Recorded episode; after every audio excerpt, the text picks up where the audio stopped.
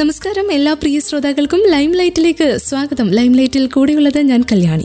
അയ്യപ്പനും കോശിയും ധ്രുവങ്ങൾ പതിനാറ് രണം കൽക്കി ഫൊറൻസിക് പൊറിഞ്ചു മറിയം ജോസ് കുരുതി ഇങ്ങനെ ഇങ്ങനെ നീളുകയാണ് ജെയ്ക്സ് ബിജോ എന്ന സംഗീത സംവിധായകന്റെ റേഞ്ച് രേഖപ്പെടുത്തിയ ചിത്രങ്ങളുടെ പട്ടിക എന്ന് പറയാം. അടുത്തിടെ റിലീസ് ചെയ്തത് C B I the brain എന്ന ചിത്രം ജനഗണമന സല്യൂട്ട് കുരുതി ഇങ്ങനെയുള്ള ചിത്രങ്ങളാണ്. പ്രേക്ഷകർ ഏറെ പ്രതീക്ഷയോടെ കാത്തിരിക്കുന്ന ഇനിയും എത്താനുള്ള കുറേയേറെ ചിത്രങ്ങളുടെ മ്യൂസിക് ഡയറക്ഷൻ ജേക്സ് ബിജോയാണ് ഇന്ന് ലൈംലൈറ്റിൽ നമുക്കൊപ്പമുള്ളതും മ്യൂസിക് ഡയറക്ടർ ജേക്സ് ബിജോയാണ് ഒത്തിരി സ്നേഹത്തോടെ സ്വാഗതം ചെയ്യാം ജേക്സ് ബിജോയെ നമസ്കാരം.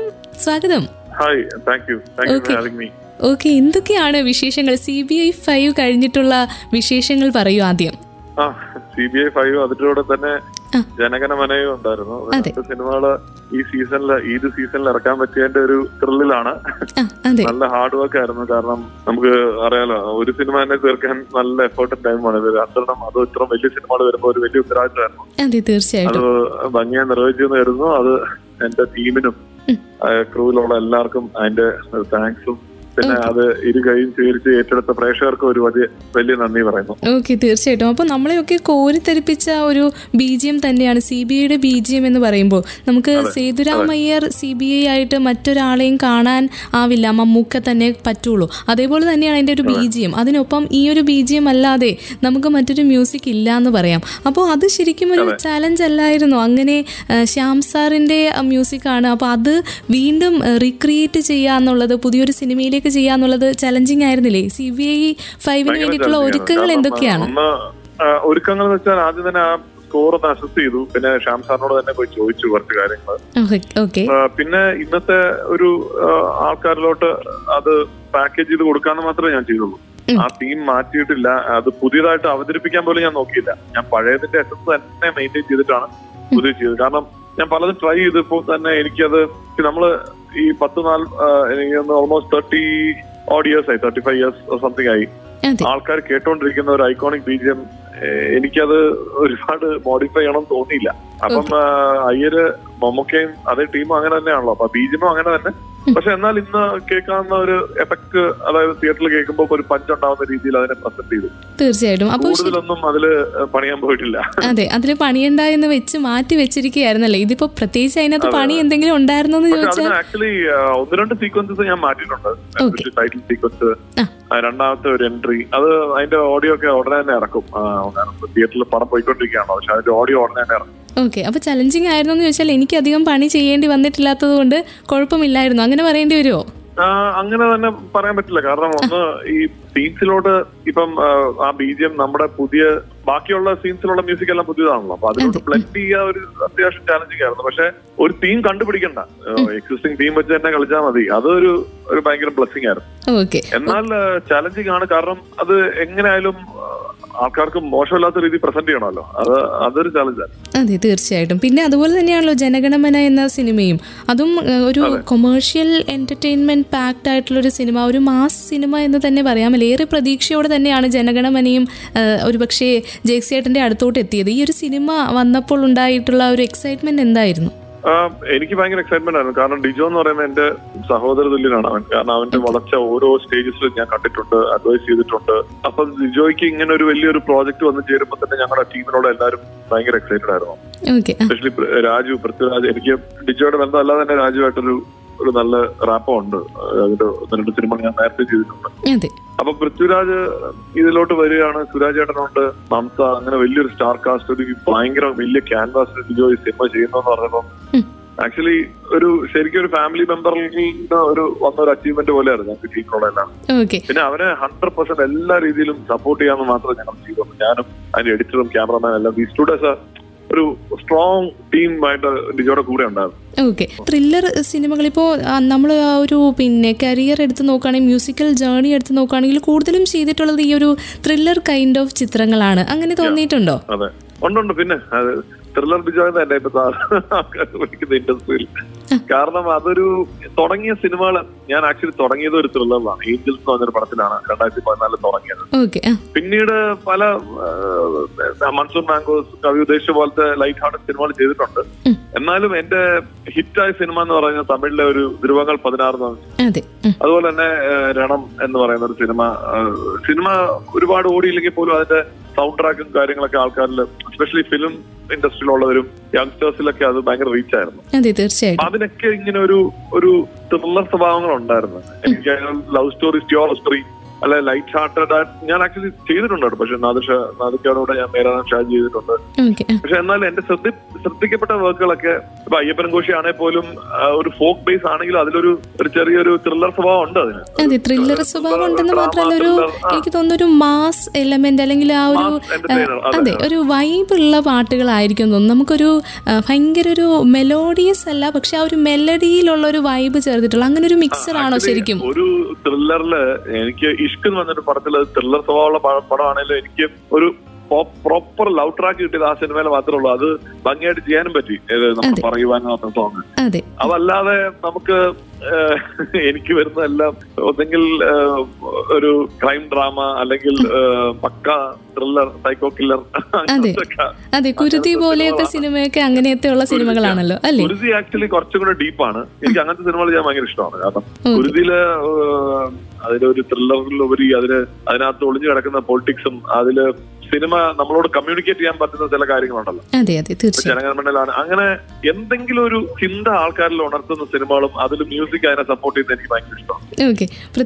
എന്റർടൈനേഴ്സും സിനിമയ്ക്ക് അങ്ങനത്തെ ഒരു ഗ്രാമർ ഒന്നുമില്ല എനിത്തിങ് ഷുഡ് ബി എന്റർടൈനിങ് രണ്ടര മണിക്കൂർ നേരം ആൾക്കാരെ പിടിച്ചിരുത്താൻ പറ്റണം. പക്ഷെ എന്നാൽ പോലും ആ സിനിമയിലൂടെ എന്തെങ്കിലും ഒരു ബുക്ക് വായിക്കുന്ന എഫക്റ്റോ അല്ലെങ്കിൽ എന്തെങ്കിലും ഒരു പാഠം അല്ലെങ്കിൽ എന്തെങ്കിലും ഒരു ചെറിയൊരു സംഭവം മനസ്സിൽ കൊള്ളിക്കുന്ന ഒരു ഒരു ഒരു ആശയം ഉണ്ടെങ്കിൽ എനിക്ക് ഇഷ്ടം അതാണ് കുരുതി എനിക്ക് വളരെ പ്രിയപ്പെട്ട ഒരു ഓക്കെ ഓക്കെ അപ്പോൾ പിന്നെ ശരിക്കും പറഞ്ഞാൽ എത്രയൊക്കെ ഇപ്പോൾ ജെയ്ക്സ് ബിജോ എന്ന് പറഞ്ഞ ഒരു സംഗീതജ്ഞനെ കുറിച്ച് നമ്മൾ സംസാരിക്കുന്ന സമയത്ത് നമ്മളെല്ലാവരും കൂടെ ഇരുന്നിട്ട് ഓരോ പാട്ടുകളെ കുറിച്ച് പറയുന്ന സമയത്തും പ്രത്യേകിച്ച് എടുത്തു പറയേണ്ട ഒരു കാര്യമുണ്ട്. എത്രയൊക്കെ പാട്ട് വന്നാലും എനിക്ക് അദ്ദേഹത്തിന്റെ മിന്നലഴക എന്ന് പറഞ്ഞ പാട്ടാണ് ഇഷ്ടമെന്ന് പറയുന്ന ഇപ്പോഴും കേൾക്കുന്ന ഇപ്പോഴും കേൾക്കുന്ന എപ്പോഴും എപ്പോഴും പറയുന്ന ഒരു സംഭവമാണത്. നമ്മൾ യങ്സ്റ്റേഴ്സിന്റെ ഇടയിലാണെങ്കിൽ പോലും ഏറെ സെലിബ്രേറ്റ് ചെയ്തിട്ടുള്ള ഇപ്പോഴും സെലിബ്രേറ്റ് ചെയ്ത് ചെയ്യപ്പെട്ടുകൊണ്ടിരിക്കുന്ന ഒരു ട്രാക്ക് ആ പാട്ടിന്റെ ഒരു നാല് വരി ഇപ്പോൾ കേൾക്കാൻ പറ്റുമോ? മിന്നലഴകേ മിന്നുമഴകേ നിലാമഴയിൽ നനയുമഴകേ മെല്ലെ മെല്ലെ നീ എന്നരികിലൊന്നണയാമോ തിങ്കളെറിയും പൂനിലാവേ മണിമുകിലെ മാറിവില്ലേ കൊഞ്ചി കൊഞ്ചിയൻ കൂടെ നീ പോരാമോ? പിന്നെ ഇത് ശരിക്കും ഇങ്ങനെ ജെയ്ക്സേഡിനോട് തന്നെ ആളുകൾ പറഞ്ഞിട്ടുണ്ടോ? ഇത്രയൊക്കെ പാട്ട് വന്നാലും നമുക്ക് ഇത് മതി എന്ന് പറഞ്ഞിട്ടുണ്ടോ മിന്നലഴകെ? ഇല്ല അങ്ങനെ അയ്യോ കാരണം ഞങ്ങളുടെയൊക്കെ തുടക്കം എന്റെയും വിനീതിന്റെയും ഒക്കെ ഒരു തുടക്കം ആ അതായത് വിനീത് സിനിമയിൽ പാടുന്ന നേരത്തെ പാടിയിട്ടുണ്ടെങ്കിൽ പോലും ഒരു ഇൻഡിപെൻഡന്റ് ആൽബം വിനീതിന്റെ ശ്രദ്ധിക്കപ്പെട്ടത് എനിക്ക് തോന്നുന്നു മലയാളിയായിരിക്കും. ഈ മിന്നലൊക്കെ അപ്പൊ ഞങ്ങൾ അതുപോലെ തന്നെ ആ പാട്ടിന്റെ വേറൊരു പ്രത്യേകത ആദ്യമായി വിനീത് ശ്രീനിവാസൻ സംവിധാനം ചെയ്ത ഒരു പാട്ടാണ്. ആദ്യമായിട്ട്. അത് ഞാൻ പറയും. കാരണം ഞങ്ങൾ അന്ന് ഹയർ ചെയ്ത ഡയറക്ടർ വന്നില്ല. അപ്പം വേറെ ആരും ചെയ്യാറില്ല ഞാൻ തന്നെ വിനീതോട് പറഞ്ഞു സഹായിക്കണം. കാരണം ഞാനാണ് അന്ന് എന്റെ ചെറിയൊരു പ്രൊഡക്ഷനിലൊക്കെ അത് ചെയ്തത്. കാരണം സ്വന്തമായ ആൽബം അല്ലേ. അപ്പൊ അങ്ങനെ വിനീതിന്റെ ആദ്യത്തെ ഒരു സംവിധാന സംരംഭം കൂടെയാണ് മിന്നലഴകെ കുറെ സ്പെഷ്യാലിറ്റീസ് ഉണ്ട് പൃഥ്വിരാജ് അതിൽ അഭിനയിച്ചിട്ടുണ്ട്. അതെ ഒരു ബെസ്റ്റ് സെല്ലിംഗ് ആൽബം ആയിരുന്നല്ലോ. അത് അന്നത്തെ കാലത്തെ ഹിറ്റ് എന്ന് പറയുന്ന ഒരു സംഭവം. ഭയങ്കര ആ, ആ നോസ്റ്റാലജി ഇന്നും നമ്മുടെ ഈ ജനറ എന്റെ ഇപ്പൊ ഒരു ലേറ്റ് ട്വന്റീസ് ഏർലി തേർട്ടീസിലുള്ള ആൾക്കാരിൽ ആ നൊസ്റ്റാലജി ഇന്നും ആ, കിടക്കുന്നുണ്ടെന്നുള്ളത് ഒരു വലിയ ഇപ്പൊ ഫ്രണ്ട്സ് ഫോർ എവർ ആയാലും പിന്നലഴകി ആയാലും അതിലെ മലയാളി പെണ്ണെ എന്ന പാട്ട് അതിങ്ങനെ ഓർത്തോർത്ത് ആൾക്കാർ എന്നോട് ഇപ്പോഴും ഷെയർ ചെയ്തത് വളരെ എനിക്ക് ഭയങ്കര കാരണം ഒരു നമ്മൾ ചെയ്ത ഒരു ക്രിയേഷൻ ഇങ്ങനെ നിൽക്കുമ്പോൾ അതാണ് എനിക്ക് തോന്നുന്നു ഈ ഫീൽഡിലെ ഏറ്റവും വലിയൊരു തൃപ്തി എന്ന് പറഞ്ഞ അതാണ്. എന്നോട് ആരോ ഒരു സീനിയർ മ്യൂസിക് ഡയറക്ടർ പറഞ്ഞിട്ടുണ്ട്. നമ്മുടെ ഒരു ടൈമിൽ അറ്റ്ലീസ്റ്റ് പത്ത് എവർലാസ്റ്റിംഗ് സോങ്സ് ചെയ്തിട്ട് പോയാൽ മതി. അത് അത്രേ ഉള്ളൂ. വേറെ ഒന്നും ചെയ്യണ്ട എവർലാസ്റ്റിംഗ് ആയിട്ടുള്ള പത്ത് സോങ്സ് ചെയ്യണം പറഞ്ഞിട്ടുണ്ട്. അങ്ങനെ മിന്നലഴകെ അങ്ങനെ നിൽക്കുന്ന ഒരു പാട്ടാന്ന് എനിക്ക് തോന്നുന്നു. അപ്പോൾ ഈ മിന്നലഴകി എന്ന പാട്ടിനെ കുറിച്ച് പറയുമ്പോൾ ഇപ്പോൾ കുറെ പേരെ പേര് പറഞ്ഞു. വിനീത് ശ്രീനിവാസൻ പൃഥ്വിരാജ് അങ്ങനെ പല മുഖങ്ങൾ പറഞ്ഞു. എങ്കിലും ഈ ഒരു പാട്ട് ആർക്കെങ്കിലും വേണ്ടിയിട്ടാണോ ഈ ഒരു മിന്നലഴകി എന്നൊക്കെ പറയുമ്പോൾ ആർക്കെങ്കിലും വേണ്ടിയിട്ട് ചെയ്തതായിരുന്നോ? അതോ പാട്ട് ചെയ്യുന്ന സമയത്ത് ആരാണ്? ആരുടെ മുഖമാണ് മനസ്സിൽ? ആരുടെ മുഖമല്ല. വെറുതെ ഒരു ട്യൂൺ വന്നാണ് അങ്ങനെ നല്ലൊരു എനിക്കൊരു ഒരു ഒരു ട്യൂൺ വന്നു. അപ്പൊ എന്റെ സീനിയർ അന്ന് കോളേജിൽ പഠിച്ചിരുന്ന സീനിയർ വേറെ ലിസിസ്റ്റ് എന്ന് അറിയില്ലല്ലോ.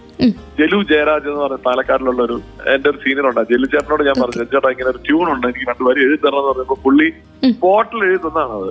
അഴകെ മിറ്റും അഴകെ. ഗംഭീര വരികളാണ്. അത് ജലു ചേട്ടനും വലിയൊരു ക്രെഡിറ്റ് പോകുന്നത് നല്ല റൈമിംഗ് ആണ് അതിന്. അതെ അതെ. ഈ റൈമിംഗ് ഉള്ള കേൾക്കാത്ത വരികൾ കേൾക്കുമ്പോഴാണ് ആക്ച്വലി അതിനകത്തൊരു ക്യാച്ചിനെസ് വരുന്നത്. അത് കിട്ടി. തീർച്ചയായിട്ടും.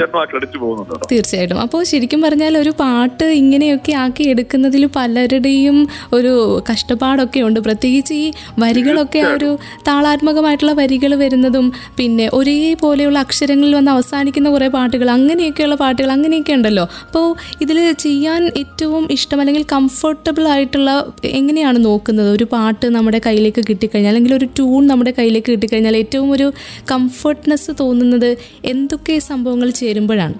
അല്ല കംഫർട്ടബിലുപരി അതൊരു ചലഞ്ചിങ് ആണ്. സി ഇപ്പം ഇന്നത്തെ ഓഡിയൻസിന്റെ ശ്രദ്ധ എന്ന് പറയുന്നത് വളരെ സ്പെഷ്യലി യങ്സ്റ്റേഴ്സ് ശ്രദ്ധ പത്ത് സെക്കൻഡ് റീൽസ് കണ്ട് എന്റർടൈൻ ചെയ്യുന്ന ആൾക്കാരാണ്. ഒരു കാര്യം എൻഗേജിങ് ആക്കാന്ന് പറയുന്നത് ഭയങ്കര ബുദ്ധിമുട്ടുള്ള കാര്യം. അതിനകത്ത് ഒരുപാട് പേര് ഒന്ന് അത് ഉത്ഭവിക്കുന്ന സിറ്റുവേഷൻ പറഞ്ഞു തരുന്ന ഡയറക്ടർ അതിലൂടെ നമുക്കുണ്ടാകുന്ന ഇൻസ്പിറേഷൻ നമ്മുടെ മൈൻഡ് സെറ്റ് നമ്മുടെ മൂഡ് അതിനൊക്കെ ആസ്പദമായിട്ടിരിക്കും നമ്മളിലോട്ട് വരുന്ന ട്യൂൺ. ട്യൂൺ ആണ് ആദ്യം വരുന്നെങ്കിൽ അതിന് അനുയോജ്യമായ ലിറിക്സ് എഴുതാൻ. ഇപ്പം എനിക്ക് എന്റെ ഒരു സെറ്റ് ഓഫ് ഉണ്ട് ഓരോരുത്തർക്കും ഓരോ സ്ട്രെങ്ത് ഉണ്ട്. ഞാൻ അവരെ അപ്രോച്ച് ചെയ്യും. ഒന്ന് എഴുതി ട്രൈ ചെയ്യാമെന്ന് ചോദിക്കും. അത് പിന്നെ ഒരു ഗിവ് ആൻഡ് ടേക്ക് ആണ്. എന്റെ മനസ്സിൽ പാട്ടിന്റെ ഒരു ആശയം രൂപപ്പെടും. ഇങ്ങനെ ഒരു പാട്ടായിരിക്കണം. ഇപ്പൊ ഞാൻ ഈയിടെ പത്ത് ദിവസത്തിന്റെ പടപ്പുകളിൽ തീയാണ് നെഞ്ചെത്തുന്ന ഒരു പാട്ട് ചെയ്തു. അപ്പൊ എനിക്കൊരു യങ് ഒരു ഭയങ്കര ഒരു ഇന്നത്തെ ഒരു യൂത്തിനോട് കണക്ട് ചെയ്യുന്ന ഒരു സോങ് ആണായിരുന്നു അപ്പം ഞാൻ ജോപോൾ എന്ന് പറഞ്ഞ എന്റെ ലിറിസിസ്റ്റ് എന്റെ ഒരു ഫേവറേറ്റ് ആയിട്ടുള്ള ലിറിസിനോട് ഇങ്ങനെ ഞങ്ങൾ ഗിവ് ആൻഡ് ടേക്ക് ആയിരുന്നു. ആ ട്യൂണിന്റെ ക്വാക്കിനെസും സ്വഭാവം മാറാതെ തന്നെ വരികളിൽ കണ്ടെത്തുക എന്ന് പറയുന്നത് പിന്നെ ഇന്ന് കവിതയുടെ സ്വഭാവം മാറിക്കൊണ്ടിരിക്കുകയാണ്. ഇൻ ദ സെൻസ് എന്നും നിലനിൽക്കും പ്യുവർ ആയിട്ടുള്ള കവിതകൾ. പക്ഷെ ആൾക്കാരിലോട്ട് ഇന്ന് ക്യാച്ചി ആയിട്ടുള്ള സോങ്സിന് ലിറിക്കൽ ഭയങ്കര ചലഞ്ചിങ് ആണ് ആക്ച്വലി ഇന്ന് മലയാളത്തിൽ എഴുതാൻ. അരോചകമല്ലാത്ത രീതിയിൽ കാരണം അത് ബോർഡർ ലൈൻ മോശമായി പോയ ആൾക്കാർക്ക് അതൊരു ഒരു അരോചകമായിട്ട് മാറും. എന്നാൽ ഇൻട്രസ്റ്റിംഗ് ആയിട്ടുള്ള രീതിയിൽ എഴുതാന്ന് പറയുന്നത് ഒരുപാട് പേരുണ്ട് കേട്ടോ പിന്നെ അത് വായിക്കുന്ന ഫിസീഷ്യൻസ് വരും. പിന്നെ ഞാൻ ഫിസീഷ്യൻസ് ഹയർ ചെയ്യും. പ്രോഗ്രാമേഴ്സ് ഉണ്ടാവും. ഇപ്പൊ ഞാൻ ചെയ്ത ഒരു ബേസിക് ആയിട്ടുള്ള ഐഡിയ എക്സ്പാൻഡ് ചെയ്യാൻ കൂടെ എന്റെ കൂടെ മ്യൂസീഷ്യൻസ് ഉണ്ടാവും. അങ്ങനെ ഞാൻ ഒരു സംഗീതത്തിനെ ഡയറക്റ്റ് ചെയ്യുന്ന ഒരു വ്യക്തി എന്റെ മനസ്സിലുള്ള ആശയം പലരിലൂടെ ചെയ്തെടുക്കുകയാണ് അത്. അത് ഒരു ഒരു- വ്യക്തി വ്യക്തിയല്ല കേട്ടോ. ഒരിക്കലും ഒരാളല്ല ഇതിന്റെ പുറകിൽ. ഇതിന്റെ പുറകിൽ ഒരു വലിയ ഗ്രൂപ്പ് എഫേർട്ട് ഉണ്ട്. തീർച്ചയായിട്ടും പലപ്പോഴും അവരെ ഒന്നും അംഗീകരിക്കാൻ അവർക്ക് വേണ്ട ഒരു അംഗീകാരങ്ങൾ കിട്ടുന്നില്ല. എല്ലാം മ്യൂസിക് ഡയറക്ടറിലോട്ട് വന്നു പോകുന്നത്. അപ്പൊ അതിന്റെ അത് ഞാൻ എനിക്ക് ഞാനടക്കം തോന്നുന്ന മ്യൂസിക് ഡയറക്ടേഴ്സിന് അത് തോന്നുന്നു കുറച്ചും കൂടെ എഫേർട്ട് എടുത്ത് ഇവരെ മുമ്പിലോട്ട് കൊണ്ടുവരണം തോന്നും പക്ഷെ ഈ തിരക്കിനിടയ്ക്ക് ഞാൻ മറന്നുപോകും ഈ കാര്യങ്ങളൊക്കെ. അതെ അതെ തീർച്ചയായിട്ടും. അത് അല്ലെങ്കിലും നമ്മൾ ഒരു കാര്യം ചെയ്യുക പ്രത്യേകിച്ച് സിനിമ എന്ന് പറഞ്ഞൊരു ഫീൽഡ് അങ്ങനെയാണ്. ഇപ്പോൾ ഒരൊറ്റ ഒറ്റ ഒരാളുടെ ഇതിൽ നമുക്കൊന്നും ചെയ്യാൻ പറ്റില്ല. അല്ലെങ്കിൽ എന്തെങ്കിലും ഒരു കാര്യം ഉയർത്തിക്കൊണ്ട് വരുവാണെങ്കിൽ അതിന് പിന്നിൽ ഒത്തിരി പേരുണ്ടാവില്ല അതുപോലെ ആയിരുന്നു. അതെ തീർച്ചയായിട്ടും. അപ്പോൾ ഈ ഒരു മ്യൂസിക്കിലേക്കുള്ള എൻട്രി പറയുകയാണെങ്കിൽ മലയാളി ആ ഒരു ആൽബം തന്നെയാണല്ലോ. പിന്നീട് ഈ ഒരു ഇൻഡസ്ട്രിയിൽ നോട്ടീസ് ചെയ്യപ്പെട്ടത് എനിക്ക് തോന്നുന്നു ക്യൂൻ എന്ന ചിത്രമാണെന്ന് തോന്നുന്നു അല്ലേ? ക്യൂൻ എന്ന ചിത്രമായിരുന്നോ. ഒരു നമുക്കൊരു പിന്നെ നോട്ടീസ് കിട്ടുന്ന അല്ലെങ്കിൽ ഒരു അറ്റൻഷൻ കിട്ടുന്നത് ആ ഒരു സിനിമയിലല്ലായിരുന്നു? അല്ല അതിനു മുമ്പ് ഞാൻ ആക്ച്വലി സിനിമയിൽ ആക്റ്റീവ് ആയിരുന്നു. പക്ഷെ ക്വീനിലെ എല്ലാ പാട്ടും ഹിറ്റായി. ആ പടം അത്യാവശ്യം ബിജോടെ തന്നെ സിനിമ അത്യാവശ്യം ഹിറ്റായി. അങ്ങനെ ഒരു കമേഴ്ഷ്യൽ വയബിലിറ്റി ഒരു ഹീറോയും ഒരു സ്റ്റാറും ഒരു നെയിം പ്രൊഡ്യൂസേഴ്സ് ഒന്നുമില്ലാതെ ഫ്രഷേഴ്സിനെ വെച്ച് ഫ്രഷ് ടെക്നീഷ്യൻസിനെ വെച്ച് നമ്മൾ അതൊരു ഹിറ്റ് ആക്കി എടുത്തു അത് ആക്ച്വലി തൂവാനത്തുമ്പികളൊക്കെ കഴിഞ്ഞിട്ട് അത് അങ്ങനെ ഒരു ചരിത്രം പിന്നീട് ക്വീനിലാണ് വരുന്നത്. ഒരു എസ്റ്റാബ്ലിഷ്ഡ് ആരുമല്ലാതെ. അപ്പൊ അതെനിക്ക് നല്ലൊരു മൈലേജ് തന്നു. പക്ഷെ കൂടുതലും എനിക്ക് തോന്നുന്നു ഞാൻ എന്റെ കരിയർ എന്ന് വെച്ചാൽ ഒറ്റ അടിക്ക് ഒരു വലിയ ബ്രാൻഡുള്ള ഡയറക്ടറുടെ കൂടെ വന്ന് ഒരു എന്താ പറയാ ഒരു ഒരു ഗ്ലോറിഫൈഡ് എൻട്രി അല്ലായിരുന്നു. വളരെ സ്ട്രഗിൾ ചെയ്ത് സ്ട്രഗിൾ ചെയ്ത് വീണ് വീണ് വീണ് വീണാണ് ഇപ്പൊ ഇവിടെ എത്തിയത്. ഞാൻ അതിൽ അഭിമാനിക്കുന്നു കേട്ടോ. കാരണം ചിലർക്ക് ഇപ്പം റഹ്മാൻ സാറിനും അല്ലെങ്കിൽ അനിരുദ്ധ് ഇവരൊക്കെ എടുക്കുകയാണെങ്കിൽ എൻട്രി തന്നെ ഭയങ്കര മണിരത്നവും ധനുഷിന്റെ കൂടെ ഉള്ള എൻട്രി ഭയങ്കര ലോഞ്ച് പാഡ് ആണല്ലോ. അതൊരു ബിസിനസിനെ ഭയങ്കര ഹെൽപ്പ് ചെയ്യും. അതെ അതെ. തീർച്ചയായിട്ടും. എന്റെ അങ്ങനെ അല്ലായിരുന്നു. അതിൽ എനിക്ക് സന്തോഷമേ ഉള്ളൂ. കാരണം നമ്മൾ ഇനിയിപ്പം ഏതൊരു പൊസിഷനിലോട്ട് നമ്മൾ കണ്ടിട്ടുണ്ട്. എന്റെ ആദ്യത്തെ നാല് സിനിമകൾ ഓടിയിട്ടില്ല. അപ്പം അതെ അതെ. തീർച്ചയായിട്ടും. അപ്പോൾ ശരിക്കും ഇത് നമുക്ക് നൽകുന്ന ഒരു എനർജി ആണെന്ന് പറയാം. ഇത്രയും സ്ട്രഗിൾ ചെയ്യുന്നത് കൊണ്ട്. പിന്നെ നമുക്കങ്ങനെ പറയാനൊന്നുമില്ല. ഇപ്പോൾ ആരെയും മോഹിപ്പിക്കുന്ന ഒരു തുടക്കം ഒന്നും ഇല്ലെങ്കിൽ പോലും ഇപ്പോൾ വളരെ ഹാപ്പി ആയിട്ട് എന്റർടൈനിങ് ആയിട്ട് പോകുന്നു. നമ്മൾ കേൾക്കുന്ന ഈ പാട്ടുകളെ കുറിച്ച് ആളുകൾ സംസാരിക്കുന്നു എന്നുള്ളത് തന്നെ. വീണ്ടും ആ മിന്നലഴകയൊക്കെ ഇപ്പോഴും കേൾക്കുന്നു എന്ന് പറയുന്നതിലെ സന്തോഷം ഇപ്പോൾ അത് വലുതാണല്ലോ മറ്റെന്തിനേക്കാളും. ഹൺഡ്രഡ് പെർസെന്റ് ഉണ്ട്. പിന്നെ അതുപോലെ തന്നെ എനിക്കിപ്പം എല്ലാ വലിയ ഡയറക്ടേഴ്സിലൂടെയും വർക്ക് ചെയ്യാൻ പറ്റും. Joshi sir പതു sir Santhosh sir Sibi Malayil sir Ranjith sir I'm working with almost every big directors all youngsters എല്ലാ ടീമിന്റെ കൂടെ വർക്ക് ചെയ്യാൻ പറ്റുന്നുണ്ട്. എന്നിലുള്ള ഒരു ട്രസ്റ്റ് ആണ്. അതിനെ ഒരു വലിയ വലിയ ഉത്തരവാദിത്തമായിട്ടാണ് ഞാൻ കാണുന്നത്. അതുകൊണ്ടാണ് ഞാൻ ഈ സ്ലീപ്ലെസ് നൈറ്റ്സും കാരണം നമുക്ക് ഈ ഒരു ടൈം ഇനി കിട്ടണമെന്നില്ല. തീർച്ചയായിട്ടും.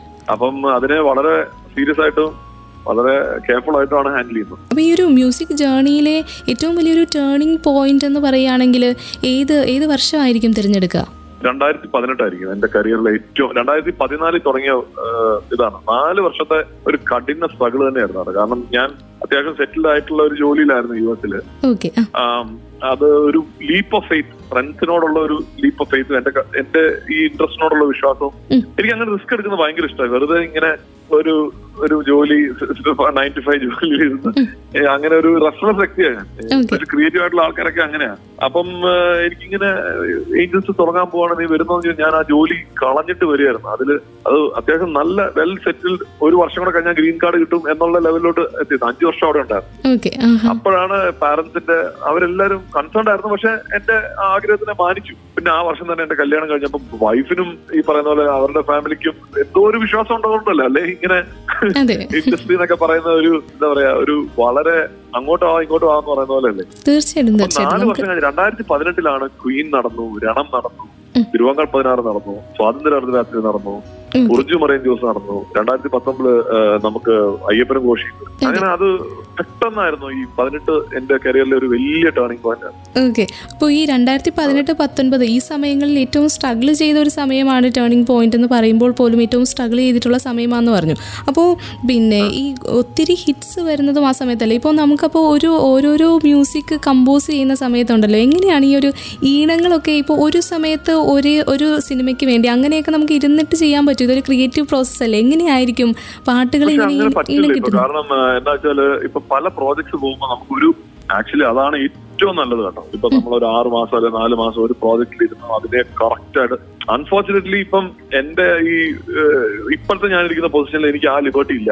രണ്ടും മൂന്നും പ്രോജക്റ്റ് അറ്റ് ടൈം പോകും. അപ്പൊ ആ സ്വിച്ച് ചെയ്യാനുള്ള ഒരു മൈൻഡ് സെറ്റ് നമ്മൾ ഉണ്ടാക്കിയെടുക്കണം. പെട്ടെന്ന് സ്വിച്ച് ചെയ്യാൻ പറ്റണം. രാവിലെ ഞാനത് എന്റെ രാവിലത്തെ സമയം അതിനാണ് ഞാൻ മാറ്റി വെക്കുന്നത്. ഒരു ആക്ച്വലി ഒരു രാവിലെ ഒരു എട്ട് തൊട്ട് പന്ത്രണ്ട് വരെ എന്റെ ക്രിയേറ്റീവ് ടൈം അത് കഴിഞ്ഞിട്ട് ഞാൻ എന്റെ അസിസ്റ്റൻസിന്റെ കൂടെ മറ്റുള്ളവരുടെ കൂടെ എൻഗേജ്മെന്റ് ചെയ്യും. പിന്നെ പിന്നെ വൈകുന്നേരം ഒരു ആറ് തൊട്ട് പത്ത് വരെ പിന്നെയും നാളത്തെ എന്തൊക്കെ ഇവർക്ക് അസൈൻ ചെയ്യേണ്ട കാര്യങ്ങൾ. അങ്ങനെ ഇത് ആക്ച്വലി എല്ലാരും കരുതുന്ന പോലെ ഒരു എന്താ ഈ ക്രിയേറ്റീവ് ആൾക്കാരെല്ലാം ഇങ്ങനെ ഏതോ ഒരു ലോകത്തിരുന്ന് ഇങ്ങനെ മെത്തേഡിക്കൽ ആയിട്ട് സിസ്റ്റമാറ്റിക് ആയിട്ട് ഒരു പ്രോസസ്സ് ഒരു സിസ്റ്റംസ് കറക്റ്റ് ആയിട്ട് ഇട്ടാലേ ഒരു കമ്പനി റൺ ചെയ്യുന്ന പോലെ തന്നെ ഇതിനെ റൺ ചെയ്തെങ്കിലേ ഇപ്പോഴത്തെ എന്റെ പൊസിഷനിൽ കറക്റ്റ് ആയിട്ട് ഡെഡ് ലൈൻസ് മീറ്റ് ചെയ്ത് നമുക്ക് കാരണം ഇന്ന് തിയേറ്ററിക്കൽ റിലീസ് മാത്രമല്ല ഒ ടി ടി ഉണ്ട് പല ഡെലിവറബിൾസ് ഉണ്ട്. ഇതിനകത്ത് ഒരു ഭയങ്കര ബിസിനസ് സ്വഭാവം വന്നിട്ടുണ്ട്. എന്നാൽ നമ്മുടെ ക്രിയേറ്റീവ് കോൺട്രിബ്യൂഷൻസ് ഒട്ടും കോംപ്രമൈസ് ആവാൻ പാടില്ല. എല്ലാരെയും നമ്മുടെ കൂടെ വർക്ക് ചെയ്യുന്ന എല്ലാവർക്കും കറക്റ്റ് ആയിട്ടുള്ള ജോലി അസൈൻ ചെയ്യണം. അപ്പം അത് കറക്റ്റായിട്ട് അസൈൻ ചെയ്ത് അസൈൻ ചെയ്ത് അല്ലെങ്കിൽ ആ ടൈം അലോട്ട് ചെയ്യുന്ന സമയത്ത് നമ്മൾ ക്രിയേറ്റ് ക്രിയേറ്റീവ് ആവാൻ നോക്കണം. അതിലോട്ട് മൈൻഡിനെ കൊണ്ടുവരണം. ഇപ്പൊ അതെ. എട്ട് തൊട്ട് പന്ത്രണ്ട് വരെ സമയത്ത് ഇത്തരം പാട്ടുകൾ ഞാൻ ചെയ്യും അല്ലെങ്കിൽ അറ്റംപ്റ്റ് ചെയ്യും എന്നുള്ള അല്ലാതെ നമ്മൾ ഈ പറഞ്ഞ പോലെ എവിടെയെങ്കിലും ഇരിക്കുമ്പോൾ പൊട്ടിമുളച്ച് അങ്ങനെ വരും കേട്ടോ. പക്ഷെ അങ്ങനെ വരാൻ വേണ്ടി വെയിറ്റ് ചെയ്താൽ ഈ പറയുന്ന പോലെ നമുക്ക് പ്രോജക്ട്സ് തീർക്കാൻ പറ്റില്ല. അതെ അതിപ്പോ സംഗീതത്തിന്റെ കാര്യത്തിൽ നമുക്ക് പ്രത്യേകിച്ച് അങ്ങനെ ഇപ്പൊ ഒരു സിസ്റ്റമാറ്റിക് ആയിട്ട് ഇരുന്ന് ചെയ്യാൻ പറ്റുമോ എന്നുള്ളത് ഒരു സംശയമായിരിക്കും എല്ലാവരുടെയും ഉള്ളിൽ. നമ്മുടെ മൂഡ് അനുസരിച്ച് ചിലപ്പോ നമ്മുടെ ഇമോഷൻസിനെ വെച്ച് കളിക്കുന്ന ഒരു ഗെയിം ആണെന്ന് തോന്നുന്നു സംഗീതം ഈ ഒരു കമ്പോസിംഗ് എന്നൊക്കെ പറയുന്നത്. കൺട്രോൾ വരുത്തണമെന്ന് ഞാൻ പറയുന്നത്. ഓക്കെ ഒരു ഇപ്പം ഞാൻ മാത്രമല്ല ഇപ്പം just take the case Rahman sir എത്രയോ സിനിമകൾ ചെയ്തു ഇപ്പോഴും എ ആർ. വേറെ എത്രയോ എൻഗേജ്മെന്റ്സ് ഉണ്ട് അദ്ദേഹത്തിന്. എന്നാലും പാട്ടുകളും സിനിമകളും നടന്നു പോകുന്നുണ്ട്. അപ്പൊ ഒരു ടീമും അദ്ദേഹം അതിനകത്തൊരു ടൈമും അർപ്പിക്കുന്നുണ്ട്. ഒരു? അല്ലെങ്കിൽ തോന്നുന്ന സമയത്ത് എനിക്ക് എപ്പോഴും പാട്ട് വരട്ടെ എന്ന് പറഞ്ഞിട്ട് വരുന്ന അല്ലതാ എന്റെ അപ്പോൾ ഈ കാറിൽ പോകുന്ന സമയത്ത് പ്രത്യേകിച്ച് ഈ നൈറ്റ് ഡ്രൈവ് ഒക്കെ ചെയ്യുന്നവർ കൂടുതലും കേൾക്കാറുള്ളത് രണം ടൈറ്റിൽ ട്രാക്ക് ആണെന്ന് ഇങ്ങനെ ഒരു പിന്നെ പൊതു എന്താ ഒരു വൃത്ത ഒരു പൊതുവെ ഒരു ന്യൂസ് ഉണ്ട് ഒരു റൂമർ ഇങ്ങനെ സ്പ്രെഡ് ചെയ്യുന്നുണ്ട്. അത് ശരിയാണോ? അങ്ങനെ ഒരു കാര്യം കാതുകളിൽ എത്തിയിരുന്നോ? പിന്നെ ആ ട്രാക്കിന്റെ സ്വഭാവം അതാണ് ആക്ച്വലി ഞാൻ അത് എന്റെ യു എസ് ജീവിതത്തിന്റെ ഒരു ചെറിയ ഒരു ഒരു റെമിനിസൻസ് ആണ് ആ പാട്ടിന്റെ ഒരു. അതിൽ അമേരിക്കൻ ജീവിതവും നാട്ടിലോടുള്ള എന്റെ മിസ്സിങ്ങും എല്ലാത്തിന്റെ ഒരു ചെറിയൊരു പങ്കുണ്ട് ആ പാട്ടിൽ ഒരു അംശമുണ്ട്. അതുകൊണ്ട് ആ ആ പാട്ടിന് അങ്ങനത്തെ ഞാൻ ഒരിക്കലും ആ പാട്ട് ഇങ്ങനെ റീച്ച് ആവുന്നൊന്നും കരുതുകയല്ല ആ സിനിമയ്ക്ക് അനുയോജ്യമായ എനിക്ക് ഇഷ്ടപ്പെടുന്ന എനിക്ക് കാറിൽ യാത്ര ചെയ്യുമ്പോൾ കാരണം കാറിൽ യാത്ര ചെയ്യുമ്പോൾ ഈ പാട്ടുകൾ കറക്റ്റ് ബീറ്റുള്ള പാട്ടുകൾ വന്നാൽ യാത്ര ഒരു ഭയങ്കര രസമാണ്. നമ്മളങ്ങ് എൻജോയ് എസ്പെഷ്യലി നൈറ്റ് ഡ്രൈവ് കുറച്ച് മഴയും ചാറ്റൽ മഴയും ഒരു നല്ല ഒരു ടച്ച് ടച്ചൊക്കെ കിട്ടുമ്പോൾ നല്ല സോങ് കൂടെ ഉണ്ടെങ്കിൽ ഒരു എനിക്ക് ഭയങ്കര ബ്ലിസ്ഫുൾ ആണ് ഒരു അപ്പൊ എനിക്ക് ആ മൈൻഡ് സെറ്റ് എപ്പോഴും ഉണ്ട്. ഇനിയും ഞാൻ അതിന് ശ്രമിക്കുന്നുണ്ട്. ഇനിയുള്ള സിനിമകളിലാണേലും അങ്ങനത്തെ അതായത് നമ്മുടെ കൾച്ചറിലോട് മാറി നിൽക്കാതെ ഒരു വെസ്റ്റേൺ മിക്സ് കറക്റ്റ് ബ്ലെൻഡിൽ വന്നു കഴിയുമ്പോൾ അതിനകത്തൊരു പ്രത്യേകതര ഒരു സുഖമാണ് അങ്ങനെ ഒരു ചേർന്ന ഒരു പാട്ടാണ് രണം ടൈറ്റിൽ സോങ് തീർച്ചയായിട്ടും തീർച്ചയായിട്ടും. പിന്നെ ചോദിക്കാനുള്ളത് ഈ നമ്മുടെ പൊറിഞ്ചു മറിയം ജോസ് എന്ന ചിത്രത്തെ കുറിച്ചാണ് അതിനകത്തെ നീലമാലാഖ എന്ന പാട്ടാണെങ്കിലും ഇപ്പോൾ മനമറിയുന്നോൾ എന്ന പാട്ട്. അതിങ്ങനെ ഞാനിങ്ങനെ കേട്ടിട്ടുണ്ട്. അത് ഭാര്യമാർക്ക് വേണ്ടിയിട്ടുള്ള ഒരു പാട്ടാണെന്നാണ് ജോഷി സാർ ഇങ്ങനെ പറഞ്ഞതെന്നും അതിന് വേണ്ടിയിട്ടാണ് പിന്നീട് മ്യൂസിക് കമ്പോസിഷനൊക്കെ വന്നപ്പോൾ അങ്ങനെ കരുതിയിട്ടാണ് ചെയ്തതെന്ന് പറഞ്ഞു. ശരിക്കും ഇത് പിന്നെ ജേക്സി ഏട്ടന്റെ വൈഫിന് വേണ്ടിയിട്ടുള്ള ഒരു സമർപ്പണമാണോ ഈ പാട്ട്? മനമറിയുന്നോൾ. അല്ല അന്ന് യാദൃശ്യമായിട്ട് എന്റെ വൈഫ് എന്റെ ഭയങ്കര ഒരു ക്രിട്ടിക്കാണ് ആൾ. എല്ലാ പാട്ടും എനിക്ക് പേടി ആളുടെ അടുത്തൊരു പാട്ട് കേൾപ്പിക്കാൻ. കാരണം മുഖത്ത് നോക്കിക്കൊള്ളില്ല എന്ന് പറഞ്ഞത്. അപ്പം അപ്പൊ ഈ പാട്ട് ആക്ച്വലി ഞാൻ കമ്പോസ് ചെയ്യുന്ന സമയത്ത് അന്ന എന്റെ കൂടെ ഉണ്ട്. അപ്പൊ ഞാനിങ്ങനെ പാടി തുടങ്ങി എന്റെ ഹുക്കൊക്കെ എത്തിയപ്പം അവൾക്ക് ഇഷ്ടപ്പെട്ടോ ഇല്ലെന്ന് പറഞ്ഞു. പക്ഷെ ഹുക്ക് വന്നപ്പം അവൾക്ക് ഇനി എന്നും പെരുന്നാൾ എന്നുള്ള വഴി എനിക്ക് വന്നു അത് ആ വഴി. അത് പുള്ളിക്കകത്ത് ഇഷ്ടപ്പെട്ട്. ഞാൻ അപ്പൊ തന്നെ അത് റെക്കോർഡ് ചെയ്ത് ജോഷ് സാറിന് കൊടുക്കുകയും പിന്നീട് ജ്യോതിഷ് അത് വളരെ മനോഹരമായിട്ട് ആ ലൈൻ എഴുതിയിറക്കി ഓക്കെ അങ്ങനെയാണ് ആ പാട്ടിന് പിന്നെ നീലമാലാക എന്റെ ഒരു ഓൾ ടൈം ഫേവറേറ്റ് കമ്പോസിഷൻ ആണ്. അത് അതിന്റെ ഒരു പോക്ക് എനിക്ക് ഭയങ്കര ഇഷ്ടമാണ്. അതും കുറച്ച് അത് ഈ പറഞ്ഞ പോലെ പെട്ടെന്ന് കിട്ടിയതല്ല. കുറച്ച് ടൈം എടുത്ത് കമ്പോസ് ചെയ്ത സോങ് ആണ് അതിന്റെ ഒരു സ്ട്രക്ചർ കേൾക്കുമ്പോൾ മനസ്സിലാവും. അത് ഒരുപാട് ഏരിയയിലൂടെ പോകുന്നുണ്ട് ആ പാട്ട്. അങ്ങനത്തെ പാട്ടുകൾ ചെയ്യാൻ എനിക്ക് ഒരുപാട് ഇഷ്ടമാണ്. ഓക്കെ പക്ഷെ നീലമാലൊക്കെ കേൾക്കുന്ന കേൾക്കുന്ന സമയത്തുണ്ടല്ലോ. എനിക്ക് തോന്നുന്നു ആ പാട്ട് പെട്ടെന്ന് തീർന്നു പോകുന്ന പോലെ നമ്മൾക്ക് ഒത്തിരി ഇഷ്ടമുള്ളത് കൊണ്ടാണോ അങ്ങനെയെന്ന് അറിയത്തില്ല. പെട്ടെന്ന് തീർന്നു പോയ പോലെ തോന്നും. അങ്ങനെയുണ്ടോ? അല്ല അതിന്റെ ഒരു ഫുൾ വേർഷൻ ഉണ്ട് കേട്ടോ. ചിലപ്പം നിങ്ങൾ കേട്ടിരിക്കുന്ന അതിന്റെ യൂട്യൂബിലുള്ള ചെറിയൊരു വേർഷൻ ഉണ്ട്. അതായിരിക്കും കേട്ടിരിക്കുന്നത്. അതിന്റെ ഒരു ഫുൾ വേർഷൻ കേശവ വിനോദ് പാടിയ ഒരു വേർഷൻ ഉണ്ട്. അത് കേൾക്കാം. അതൊരു നാലര അഞ്ച് മിനിറ്റ് ഉണ്ട്. അപ്പൊ ഇനി നെക്സ്റ്റ് ടൈം അത് കേൾക്കാം. പിന്നെ മറ്റൊരു കാര്യം ചോദിക്കാനുണ്ട് ഇപ്പോൾ ജീക്സേട്ടന്റെ ശബ്ദം പലരുടെയും ശബ്ദമായിട്ട് സാമ്യമുണ്ട് എന്നുള്ളൊരു കാര്യമാണ്. അത് ആരെങ്കിലും പറഞ്ഞിട്ടുണ്ട്? ഇടയ്ക്ക് ഇപ്പോൾ ക്യാപ്റ്റൻ രാജു ചേട്ടന്റെ ഒരു സൗണ്ട് തോന്നുന്നു പൃഥ്വിരാജിന്റെ സൗണ്ട് തോന്നുന്നു. അങ്ങനെ എങ്ങനെ ഞാൻ കേട്ടു രവീന്ദ്രൻ മാസ്റ്ററുടെ ഒരു മുഖച്ഛായയുണ്ട്. ഇങ്ങനെയൊക്കെയാണ് കേൾക്കുന്നത്. ഇതിലൊക്കെ എന്തെങ്കിലും വാസ്തവമുണ്ടോ? അതൊക്കെ കേൾക്കുന്ന പറയട്ടെ പറയുന്നത് പറയട്ടെ. അത് ഞാൻ അതിനൊക്കെ വളരെ രസകരമായിട്ടാണ് എടുക്കുന്നത്. പൃഥ്വിയുടെ വോയിസ് ഉണ്ടെന്ന് എല്ലാവരും എല്ലാരും എന്നോട് പറയും. എന്റെ വോയിസിന് രാജുവിന്റെ ഒരു സ്വഭാവം ഉണ്ടെന്ന്. ഈയിടെയാണ് ഈ ക്യാപ്റ്റൻ രാജു സാറിന്റെ വോയിസുമായിട്ട് ബന്ധം ഉണ്ടെന്നുള്ള കേൾക്കുന്നത്. എനിക്ക് എന്ത് പറയാനാ നമുക്ക് ദൈവം തന്ന ഒരു ശബ്ദമാണ് ഇത്. അത് പലരിലും റിസംബ്ലൻസ് ഉള്ളത് എന്തോ പുള്ളി അത് പ്ലാൻ ചെയ്തതായിരിക്കും അറിയത്തില്ല. അതെ അതെ അതെ തീർച്ചയായിട്ടും. ഇതിപ്പോ എന്റെ എന്റെ ഒറിജിനൽ സൗണ്ട് തന്നെയാണെന്നല്ലേ എനിക്ക് പറയാൻ പറ്റുള്ളൂ അല്ലേ? ഓക്കെ അപ്പോൾ പിന്നെ ഓക്കെ ഓക്കെ തീർച്ചയായിട്ടും. അപ്പോൾ ഈ മൂവി കരിയർ തുടങ്ങുന്നത് പിന്നെ തമിഴിലാണ് അല്ലേ? അപ്പോൾ പിന്നെ മലയാളത്തിൽ നിന്നും മറ്റു ഭാഷകളിൽ ചെയ്യുമ്പോൾ എന്തെങ്കിലും വ്യത്യാസമുണ്ടോ? ശരിക്കും പാട്ടിന്റെ കാര്യത്തിൽ അങ്ങനെ എന്തെങ്കിലും വ്യത്യാസങ്ങളുണ്ടോ? പാട്ടിന്റെ കാര്യത്തിൽ വ്യത്യാസം ഉണ്ടെന്ന് വെച്ചാൽ ഉണ്ട്. നമ്മൾ ആ കൾച്ചറിലോട്ട് പോകുമ്പോൾ പക്ഷെ ഞാൻ അതിന് അത് ഓൾറെഡി നമ്മൾ കമ്പോസ് ചെയ്യാനിരിക്കുമ്പോൾ തന്നെ ആ ഒരു ഡിഫറൻസ് വരും. എസ്പെഷ്യലി ലിറിക്സ് ലിറിക്സ് വരുമ്പോൾ തന്നെ അതിന്റെ ഒരു ട്യൂണിന്റെ സ്വഭാവമൊക്കെ മാറും. പിന്നെ ബാക്ക്ഗ്രൗണ്ട് സ്കോർ ചെയ്യുമ്പോഴാണ് നമ്മൾ ശരിക്കും അത് ആ മീറ്റർ കുറച്ച് ഡിഫറെന്റ് ആണ് എസ്പെഷ്യലി ലാംഗ്വേജ് ടു ലാംഗ്വേജ്.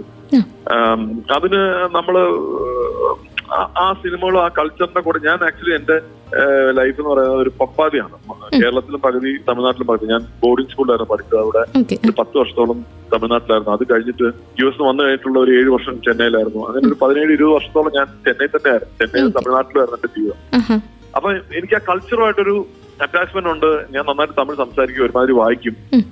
പിന്നെ എന്റെ ഫ്രണ്ട്സ് ക്ലോസ് ഫ്രണ്ട്സ് എല്ലാം തമിഴന്മാരാണ്. സോ അതൊക്കെ കൊണ്ട് അപ്പം അവർക്ക് അവരുടെ ഇഷ്ട ഇഷ്ടാനിഷ്ടങ്ങളൊക്കെ എനിക്കറിയാം. സോ അതൊക്കെ എന്നെ കമ്പോസിങ്ങിലൊക്കെ ചിലപ്പം ഇൻഫ്ലുവൻസ് ചെയ്യും. പിന്നെ അതൊരു ക്ലിയർ കട്ട് റൂൾ ഉണ്ടോന്ന് ചോദിച്ചാൽ അതെനിക്ക് അറിയില്ല ഒരു കുറച്ചുകൂടെ ഉള്ളിൽ നിന്ന് വരുന്ന സംഭവമാണ്. അതെ തീർച്ചയായിട്ടും. പിന്നെ എനിക്ക് ചോദിക്കാനുള്ള ഇപ്പോൾ ഒരു മ്യൂസിക് ഡയറക്ടറിന് വേണ്ട ഉണ്ടാകേണ്ട ഏറ്റവും ഒരു വലിയൊരു ക്വാളിറ്റി തനിക്ക് ഇപ്പോൾ ജെക്സിയേട്ടന്റെ ഉള്ള ഒരു ക്വാളിറ്റി അതെന്തായിരിക്കും? എനിക്കുള്ള ഒരു ക്വാളിറ്റി എന്ന് പറയാം ഞാൻ എനിക്ക് അറിയാം. പക്ഷെ മ്യൂസിക്കാലിറ്റിയാണ് ഏറ്റവും കൂടുതൽ വേണ്ടത്. പിന്നെ ഒരു ടേസ്റ്റും പല ഭാഷകളും പല ലാംഗ്വേജും ഉള്ള എക്സ്പോഷർ ഒരു ടേസ്റ്റ് അതായത് ടോൺസിനോടുള്ള ഒരു ടേസ്റ്റ് പാട്ടിന്റെ സ്വഭാവത്തിനോടുള്ള ഒരു ടേസ്റ്റ് എന്തുതരം വൈബാണ് പിടിക്കുന്നത് ഒരു അതൊരു അത് ഡെവലപ്പ് ചെയ്യണം. അത് ഒറ്റത്തരം സംഗീതം നമ്മൾ കേട്ടോണ്ടിരുന്ന അത് ചിലപ്പം നമ്മൾ ഭയങ്കര റിസ്കഡ് ആയി പോകും. ക്ലാസിക്കൽ അല്ലെങ്കിൽ പഴയതരം സോങ്സ് മാത്രം കേട്ടോണ്ടിരുന്ന ഇന്നത്തെ ക്രൗഡിന് അപ്പീൽ ചെയ്യുന്ന രീതിയിൽ ഉണ്ടാക്കാൻ പറ്റില്ല. പിന്നെ മ്യൂസിഷ്യൻഷിപ്പ് എന്ന് പറയുന്നത് ഒരു ഇൻസ്ട്രുമെന്റൽ നോളജ് ആബ്സല്യൂട്ട് മസ്റ്റാണ് പിയാനോ ഗിറ്റാർ വയലിൻ ഫ്ലൂട്ട് എന്തെങ്കിലും എസ്പെഷ്യലി പിയാനോ അല്ലെങ്കിൽ ഗിറ്റാറിൽ നോളജ് ഭയങ്കര ഇമ്പോർട്ടന്റ് ആണ്. പിന്നെ ഏതെങ്കിലും ക്ലാസിക്കൽ അല്ലെങ്കിൽ ഇപ്പം കർണാട്ടിക്കോ അല്ലെങ്കിൽ ക്ലാസിക്കൽ സംഗീതമോ ഒരു പരിധി വരെ അതിന്റെ രാഗഭാവങ്ങളോ രാഗത്തിന്റെ ഒരു മൂഡൊക്കെ ഒന്ന് അറിഞ്ഞിരിക്കുന്നു പിന്നെ ഫിലിം സ്കോറിംഗ് എങ്ങനെ എങ്ങനെയാണ് ഇത് സിനിമയിലോട്ട് അപ്ലൈ ചെയ്യുന്നത് എന്നുള്ള ഒരു നോളജാണ് കാരണം ഇത് ഇത് ഇത് ഒരു ഗ്രൂപ്പ് നമ്മളിപ്പോ ഈ കോഴ്സ് പഠിക്കുന്ന പോലെ അത് ആക്ച്വലി അത്ര ലൈറ്റ് ആയിട്ട് ഇതിനെ കാണാൻ പറ്റില്ല. കാരണം നമ്മൾ പല സീരീസുകളും പല ഇംഗ്ലീഷ് സിനിമകളും ഇന്ന് റിലീസ് ചെയ്യുന്നു. വേൾഡ് വൈഡ് എന്താണ് ഇന്നത്തെ ട്രെൻഡ് എന്നുള്ളത് മനസ്സിലാക്കണം. അതിനോട്ട് നമ്മുടെ സ്വഭാവം എങ്ങനെ നമ്മുടെ കൾച്ചറിലുള്ള സംഭവങ്ങൾ എങ്ങനെ ബ്ലെൻഡ് ചെയ്യാൻ പറ്റുന്ന അറിയണം. അപ്പൊ ഇതിന് മ്യൂസീഷ്യൻഷിപ്പ് ഭയങ്കര ഇമ്പോർട്ടന്റ് ആണ് ഈ കീബോർഡ് വായിക്കാൻ പറ്റാത്ത ഒരു മ്യൂസിക് ഡയറക്ടറും കുറെ നാൾ സസ്റ്റൈൻ ചെയ്തിട്ടുണ്ടെന്ന് ഞാൻ പറയുള്ളൂ. അപ്പൊ അതാണ് ഏറ്റവും വലിയ ഇമ്പോർട്ടൻസ് ആയി ഓക്കെ ഇപ്പോൾ പിന്നെ ചോദിക്കാനുള്ളത് ഇപ്പോൾ പൃഥ്വിരാജിനെ കൊണ്ട് പാടിപ്പിച്ചു ബിജു മേനോനെ കൊണ്ട് പാടിപ്പിച്ചു. ഇനി അങ്ങനെ സെലിബ്രിറ്റീസിൽ ആരൊക്കെയാണ് നോട്ടിട്ട് വെച്ചിരിക്കുന്നത്? അത് ആക്ച്വലി എന്നോട് സച്ചേട്ടനാ പറഞ്ഞോ രാജനെയും ബിജുചേട്ടനെ കൊണ്ട് ഒരു പാട്ട് ഞാൻ ഒരു ദിവസം സച്ചേട്ടൻ എന്നെ വിളിച്ചപ്പോ രാത്രി വിളിച്ചു ബിജുചേട്ടൻ ഉണ്ടായിരുന്നു കൂടെ. എടാ ഞാൻ ഒരാളെ കൊടുക്കാന്ന് പറഞ്ഞ് ബിജുചേട്ടൻ പെട്ടെന്ന് പാടാൻ തുടങ്ങി. അങ്ങനെയാണ് ഞാൻ ബിജുചേട്ടൻ പാടുമെന്ന് മനസ്സിലായത്. അപ്പം അയ്യപ്പനും കോശിയിൽ എന്റെ പേടി നമ്മൾ ഈ ഫോക്ക് സോങ്സ് മാത്രമേ ഉള്ളൂ. അപ്പൊ ഒരു പാട്ടായിട്ടില്ലല്ലോ ഒരു ഹിറ്റ് സോങ് ഇല്ലല്ലോ എന്നുള്ള ഒരു പേടിയിലാണ് ഞാൻ ഈ പ്രൊമോ സോങ് ഉണ്ടാക്കുന്നത് ഞാൻ തന്നെ ഇനിഷ്യേറ്റീവ് എടുത്ത് ഉണ്ടാക്കിയതാണ്. അവർ പക്ഷെ കലക്കാത്ത അതിനു മുമ്പ് ഭയങ്കര ഹിറ്റായി അത് ഞങ്ങളുടെ ലക്കായിരുന്നു പിന്നെ ഞാൻ ഇന്ദ്രേട്ടനെ കൊണ്ടാണ് ആദ്യം പാടിക്കുന്നത്. ഇന്ദ്രേട്ട് സുമാരന്റെ പടത്തിൽ ഏഞ്ചൽസിൽ പാടിയിട്ടുണ്ട്. രാജു പാടിയിട്ടുണ്ട്. ബിജുവരം ബിജുവേട്ടൻ പാടിയിട്ടുണ്ട്. അത്രേ ഉള്ളൂ മൂന്ന് പേര്. ഇനിയും പാടാനുള്ള ആരൊക്കെയാണ് അവരെ കൊണ്ടൊക്കെ പാടിക്കണമെന്നുണ്ട്. ലാലേട്ടനെ കൊണ്ട് പാടിക്കണമെന്നുണ്ട്. ഉണ്ണീനെ കൊണ്ട് ഇതൊക്കെ ആഗ്രഹങ്ങളാണ്.